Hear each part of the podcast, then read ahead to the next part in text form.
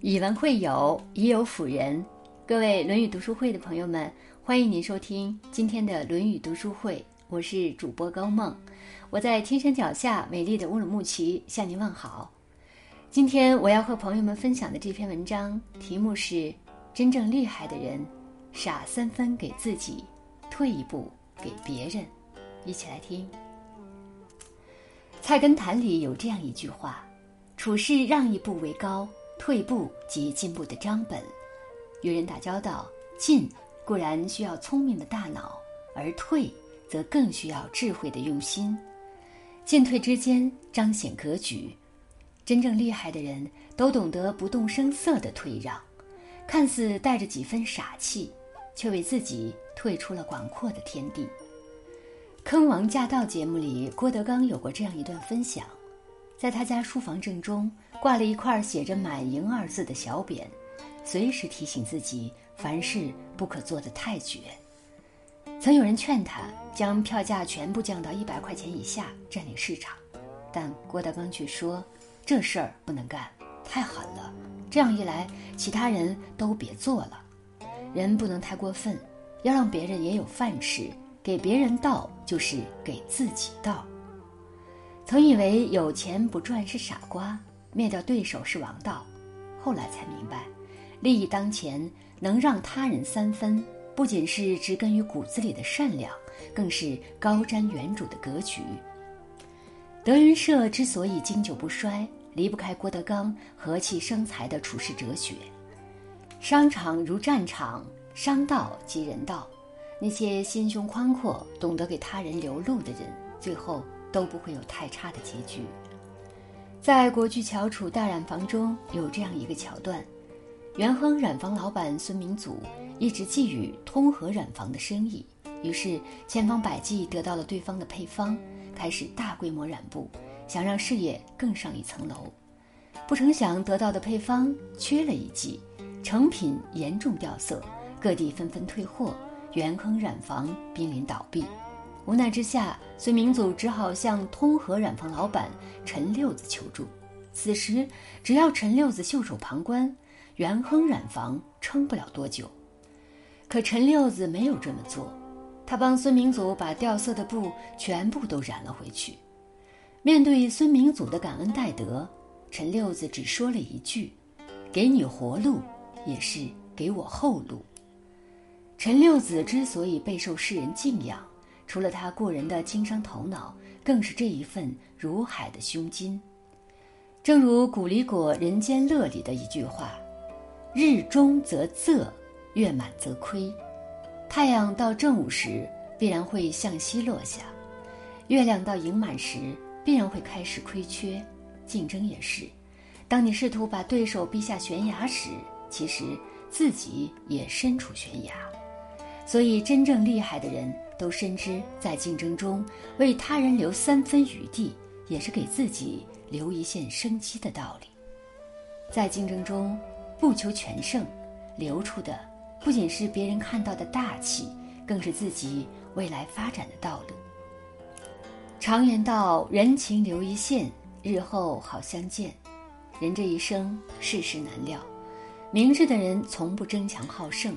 而是懂得在他人面前敛起锋芒，给人脸面。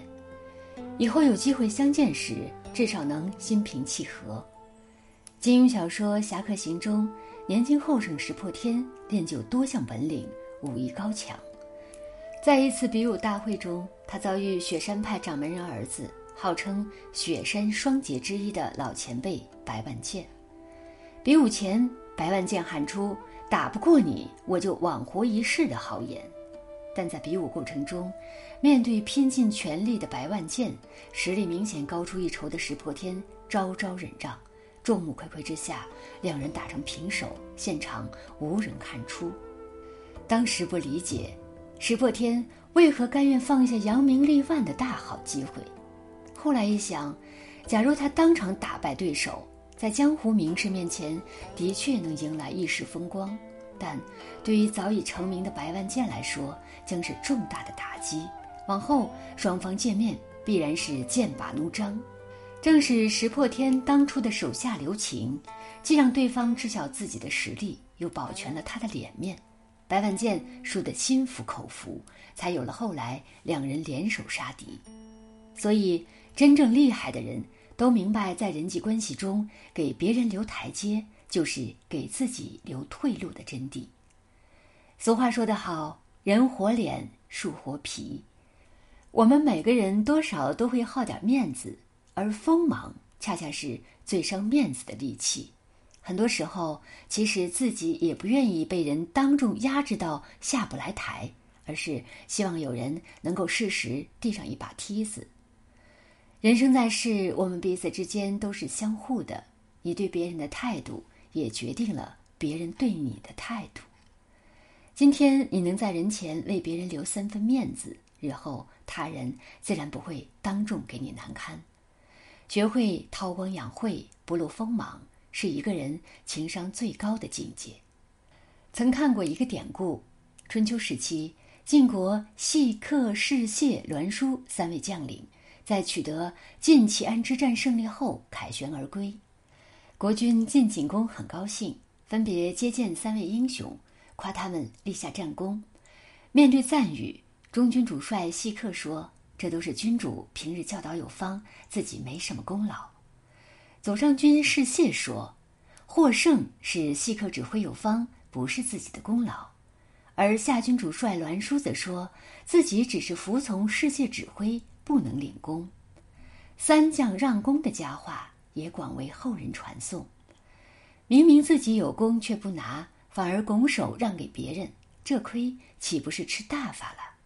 直到有一天，看到曾国藩这句名言：“利可共而不可独。”大家一起共事，那些独占功劳、不愿与他人分享的人，必然会招来怨恨，甚至成为众矢之的。而真正厉害的人，懂得为他人留三分利益，使彼此的合作关系变得更加稳固。我的朋友小魏做商场专柜销售十多年了，期间有过好几次跳槽。奇怪的是，无论从事哪种商品销售，他带的团队总能在短时间内创造良好的业绩。之前一直觉得是因为他聪明，直到一次聊天中，他透露出秘诀：原来作为销售经理，和前辈一样，小魏积极督促导购员们提高业务能力。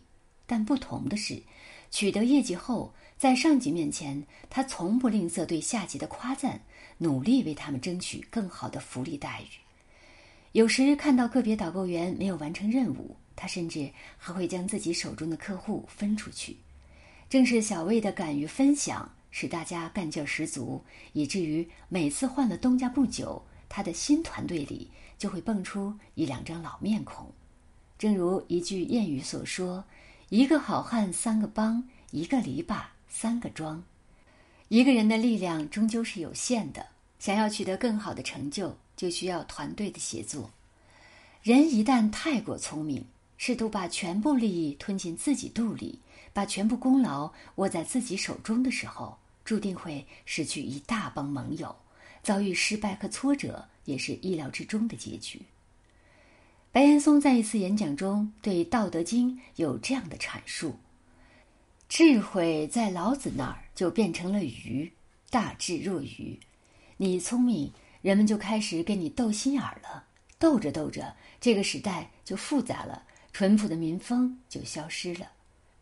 生活中有这样一类人，他们不争强，不斗狠，既不被利益驱动，也不被功名挟持，在他人看来淳朴傻气。